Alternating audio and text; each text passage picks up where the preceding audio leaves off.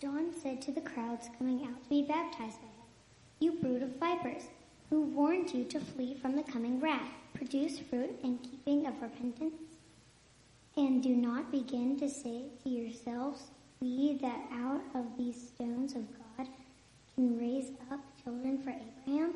The axe is already at the root of the trees, and every tree that does not produce good fruit will be cut down and thrown into the fire. What should we do then? The crowd asked. John answered, Anyone who has two shirts should share with one who has none, and anyone who has food should do the same. Even tax collectors can be baptized. Teacher, they asked, what should we do then? Don't collect any more than you are required to, they told him. Then some soldiers asked him, and what should we do? He replied, don't extort money and don't accuse people falsely. Be content with your pay. This is the word of the Lord. We believe it.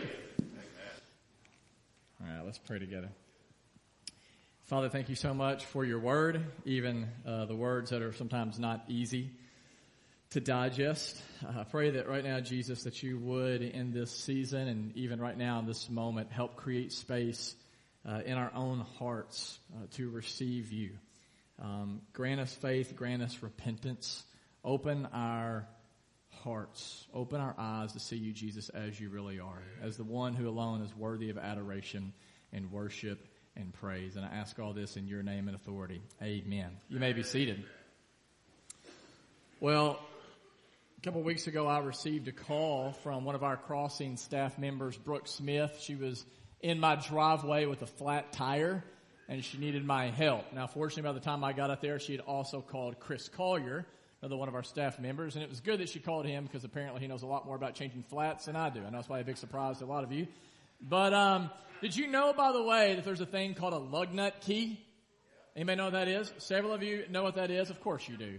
Um, I, I didn't know what a lug nut key. I don't know anything about a lug nut key, but I, you know, I got the little jack out, and what's the thing? Um, it's not a, called. It looks like a crowbar. It's not a crowbar, but the thing you put on, you start. What's that called?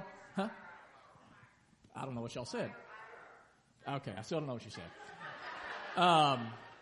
Anyways, point is, I go to try to remove the tire, remove the wheel, and Chris is like, hey man, you gotta first get the lug nut key. And I'm like, I don't know what that is. And Brooke's like, it's probably in my glove compartment. So I open up her glove compartment. I look through there. I'm like, there's no lug nut key in this glove compartment. So I begin to look through other places in her car, look in her truck. Hey, there's no lug nut key anywhere. And so I come up with the idea, well, let's just try to air up this tire and drive it over to Mid-South. It was actually late at night at this point. It's raining, but it's like, let's drive it there. We'll drop it off, give Brooke a ride home, and then tomorrow they can, you know, change the tires and she can have it and all that good stuff. And so, uh, I, I, you know, go get my air compressor, but I don't have the extension that I need for the air compressor that fits her tire. So Chris leaves, go to his house and try to find the extension while he does. I get my bicycle pump and I just start trying to like pump the tire full of air, which by the way, doesn't get you very far, just so you know. You live and you learn. So, um, and so I'm trying to pump it up, not getting anywhere. He eventually comes back. We air up the tire, uh, drive it over to Mid-South. And then the very next day, I get from Brooke not a thank you so much for all that you've done to try to help, but instead she says, hey, uh, look what the mechanics found in my glove compartment. Let's go to this next picture. Where's it at? Uh, does that look anything like a key to any of you? Whatever, Steve. So it's like, uh, basically what she was saying is like, thanks for nothing, is what she was saying. Um, here's the deal. I, let me just say this, okay? It, two things I, I want to take away from this story. Um, one, if you need mechanical help of any kind, I'm not your guy. Okay? You should know this by now. Don't call me. I'll pray for you. I'll counsel you. I'll do a lot of things for you. I will undoubtedly, when it comes to a mechanical issue, make a difficult situation a lot more difficult. Okay? Uh, that's the first thing I want you to take away from that story. Secondly, I want you to know this. Uh, this highlights a reality that I think all of us are aware of, which is this. It is very possible at times to miss something that is hidden in plain sight. It is very possible to need something that actually, if we could take it, would set us free and move us towards a desirable destination, but instead, because the clutter and distractions around us, completely overlook it. And because God knows this is true, he raises up a really quirky man by the name of John the Baptist. And the sole purpose and mission of John the Baptist was to quote, we see this in, in Luke 3 chapter 4, it was to prepare the way for the Lord. It was to make sure you did not miss Jesus. And you see, that's what Advent is all about. Advent is about preparing our hearts, preparing our mind, preparing our souls for the coming of Jesus who came first as a baby, but is sure to return again as a king who will set all things to right. And because John knows how easy it is for us to miss this reality, because he knows that it's easy for the Messiah to get lost underneath the clutter of our own lives, he preaches what is, I think, the least sentimental Christmas message of all time which essentially is this. You brood of vipers, the axe has been laid at the root of the tree, now produce fruit in keeping with repentance.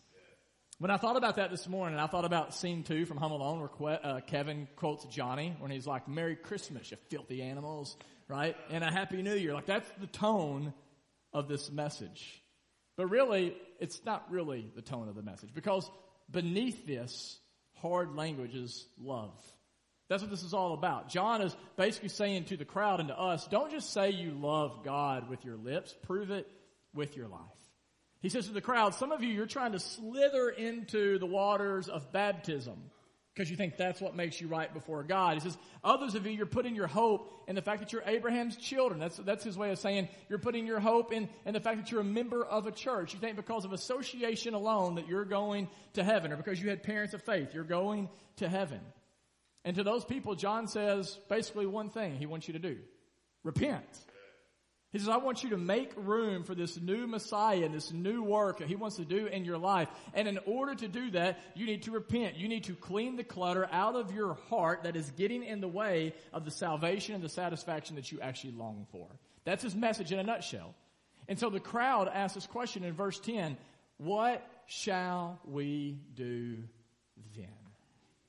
John, what does this actually look like? I don't know what I'm looking for. I don't know what I'm supposed to do. What shall we do then? And John's response is surprising to say the least. He says in verse 11, I'll tell you how you prepare for this new work that Jesus wants to do.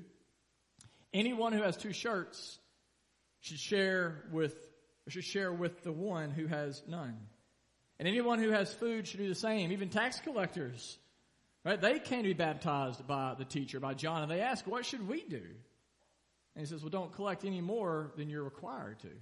Then some soldiers came, like, we want to be baptized, right? What should we do in order to prepare our hearts for Jesus? And he replied, don't extort money and don't accuse people falsely. Be content with your pay. I don't know about you, but that's not what I would expect John would say. Yeah, I would expect whenever you ask John, hey, what can I do to better prepare my heart for Jesus. I figured he would say, pray more. Attend the Sunday gathering regularly. Read your Bible daily. But instead, notice instead of talking about prayer, he talks about possessions. Instead of basically just, basically what we see here is he, he ties repentance to riches. And in doing so, John does something, he reveals something that we often miss. And it's the reality that oftentimes the key to the life that we are longing for is hidden beneath the abundance of things we just don't need. And this isn't just a message, by the way, that's communicated by John the Baptist, but it's also communicated many times by Jesus himself. For example, if you will, look with me in Luke chapter 18. Flip with me just a few chapters to Luke 18. And if you don't want to turn there, I can just put it on the screen for you, but Here's what we read started in verse 18. This is a certain ruler. And in Matthew and Mark's gospel, it says a rich young ruler came and asked Jesus. They said, he said, good teacher, what must I do to inherit eternal life? And so here is a man who is healthy and wealthy and prosperous, and yet notice he's still not satisfied. He still knows there's something missing in his life. He has made it to the top of the mountain that he thought that he needed to climb in order to be happy. And yet, uh, even though he has all this wealth and all this stuff, it does not do for him what he thought it was going to do for him. So like Solomon in Ecclesiastes, he's discovered the reality that there is nothing under the sun that can fill the gap of eternity. And so he goes to this new renegade rabbi named Jesus and he asks, what must I do to inherit eternal life? Now, if you are Jesus, this seems like the question you have been waiting for someone to ask you. It seems like this man is just teeing it up for Jesus to preach the gospel to this man's heart, to say, do, you don't have to do anything. Eternal life comes by, by, by grace alone, through faith alone, and Christ alone. That's what I think Jesus should have said. But notice, instead of Jesus giving this man the gospel, he gives him the law. In verse 20, he says, You know the commandments. You shall not commit adultery. You shall not murder. You shall not steal. You shall not give false testimony. Honor your father and your, mo- and your mother. And so this man says, What must I do to inherit eternal life? And Jesus just starts giving him a list of the Ten Commandments. But if you notice, he skips the first five commandments and he jumps to the back half. Now, if you know the Ten Commandments, you know the first half is all about loving God. The back half is all about loving your neighbor, and that's the part that Jesus focuses on. Why? Because despite what your American individualistic version of Christianity might tell you, you cannot separate your love for God from your love for others. Over and over, the Bible tells us if you truly love God, you will love your neighbor. And Jesus, by the way, says, Who is your neighbor? It's even your enemies. It's even those who aren't like you. It's the last and the least. And because Jesus knows that is just not where this man is. Because he knows on the outside he looks really good, that truly he's dead on the inside. He has a divided heart. Look what happens next in verse 21. The man responds, Oh, I've kept all of those commandments since I was a boy. And when Jesus heard this, verse 22, he said to him, Well, you still lack one thing. Sell everything you have and give it to the poor and then you will have treasure in heaven. Then you will have abundant life. Then you will have full life. Then he says, Come and follow me. And it says then in verse 23, 23, when he heard this, he became very sad. Why did he become so sad? Because he was very wealthy. Jesus looked at him and said, How hard it is for the rich to enter the kingdom of God. Indeed, it is easier for a camel to go through the eye of a needle than for someone who is rich to enter into the kingdom of God. Now, I was talking to my kids about this just yesterday around the table. I was reading this passage to them, and, and my wife, because she's a better teacher than me, she was like, Oh, I think I have a, a needle that we can show our kids. And so I just want you to think about this for a second. Think about how big a camel is. And then you think I exaggerate. This is Jesus.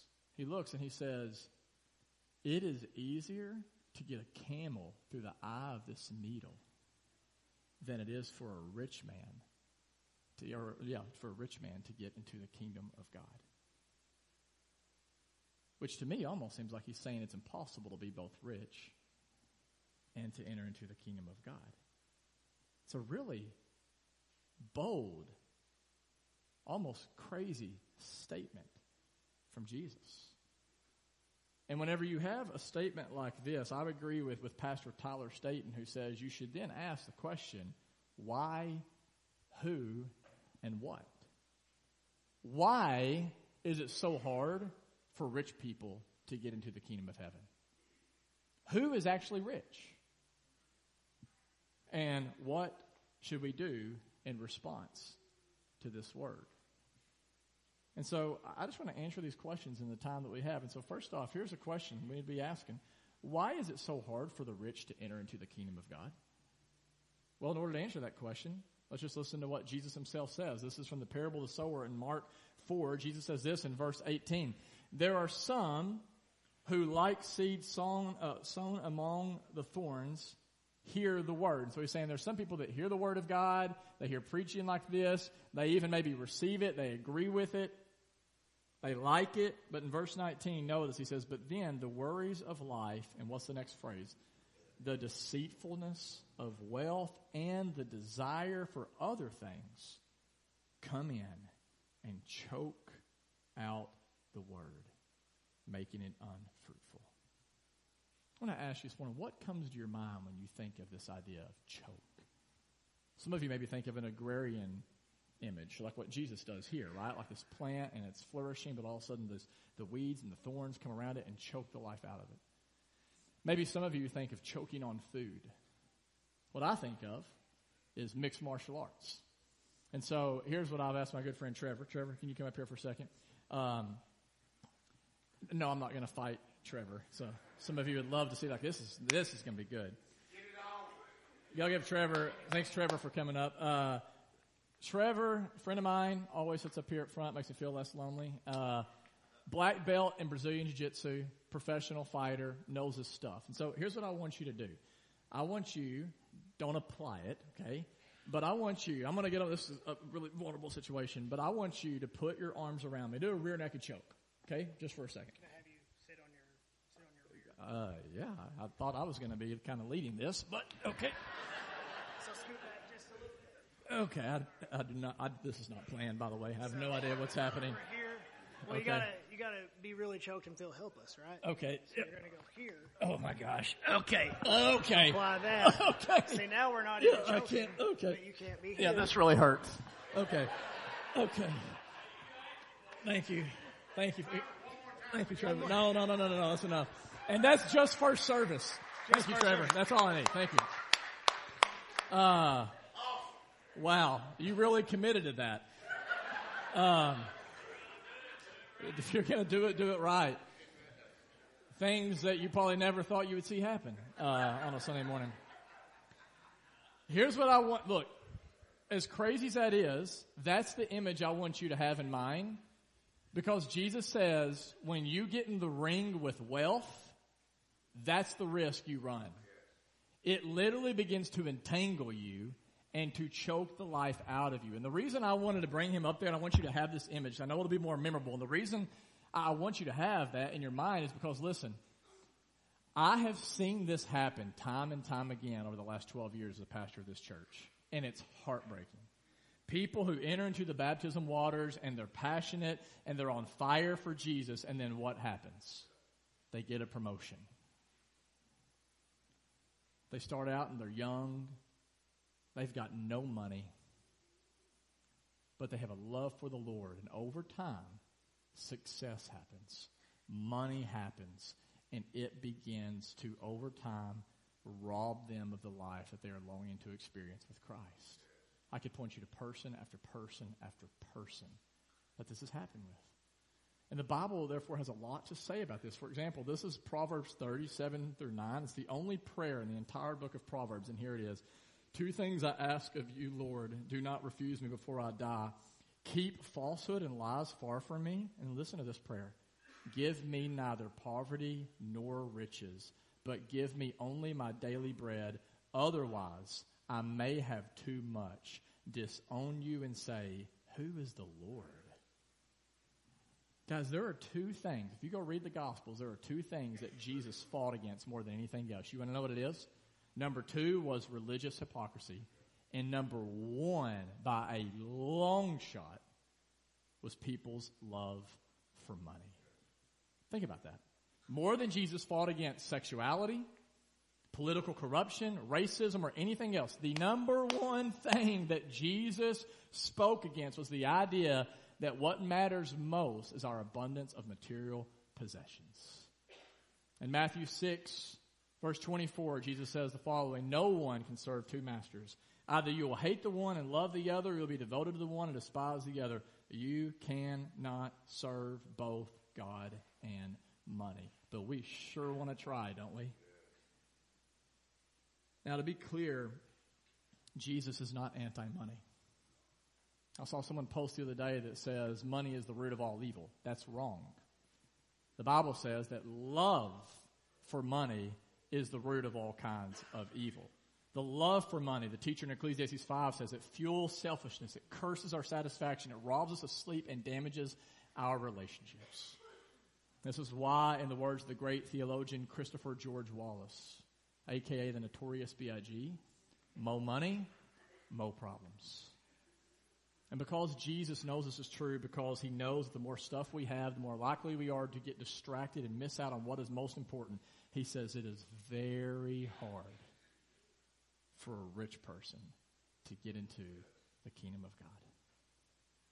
Which I think should cause all of us to ask the question, well, who's rich? I'll just share the facts with you. If your income is over 25,000 a year, you're in the wealthiest, or you are the wealthier than 90% of the world. If you make over 50,000 a year, you're in the wealthiest 1%. 91% of the global population doesn't own a car. Nearly half of the world lacks basic sanitation. Two billion people, that's one in four people, don't have access to clean drinking water. 828 million go to bed hungry every night. 25,000 die daily because of hunger. That means 10,000 kids every single day are dying from starvation. Just under 1 billion people don't have electricity. Less than half the world owns a computer. Less than 7% have a college education. And 1 billion people live on less than $1 a day. This morning I woke up. I didn't put my, I didn't turn our heat on last night. It was like 60 something outside. I woke up this morning and it was cold. It's like 62 in my house. And you know what I did? Without even thinking about it, I went and turned the heat on. And I got warm. In the summer when I get hot, I can get cool. I have lights that I can turn on. I have a truck that I drove here today. Yeah, it's a 2010 with 200,000 miles, but it's great. It still gets, gets me around.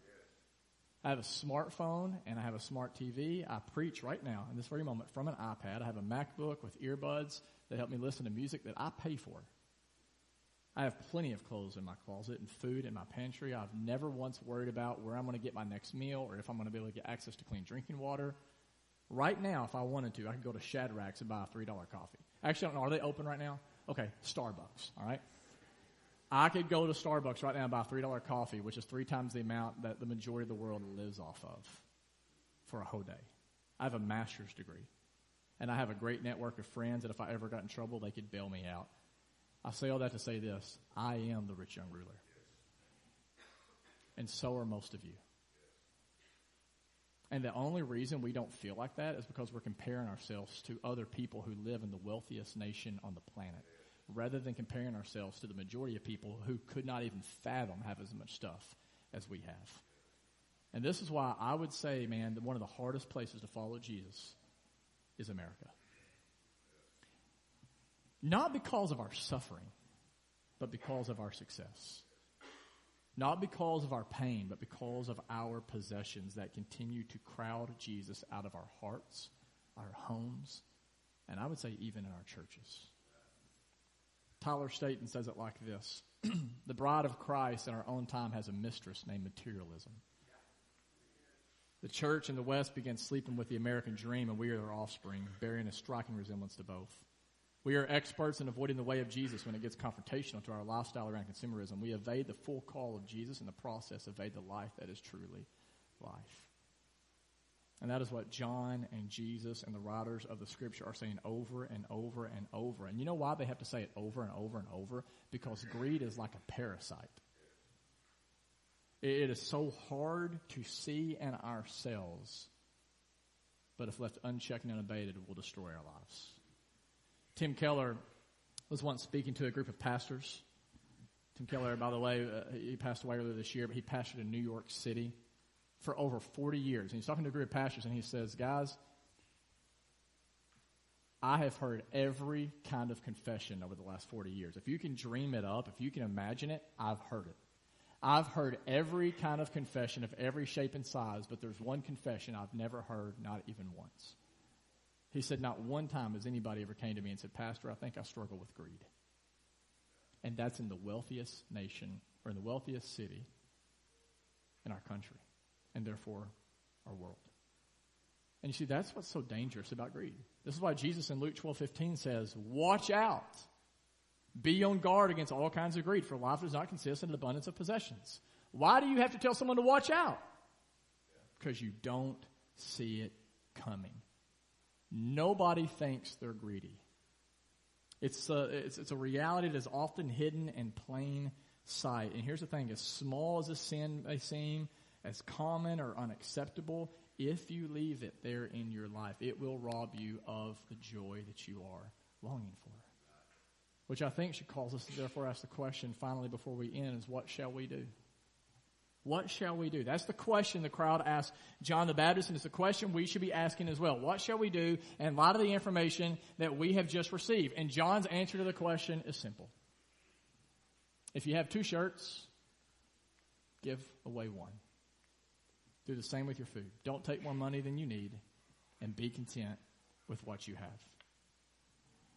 In other words, if you want to prepare for this work that Jesus wants to do in your own life, you need to remove the clutter from your own heart. You need to stop trying to hold on to so much stuff, and you need to instead practice a life of simplicity.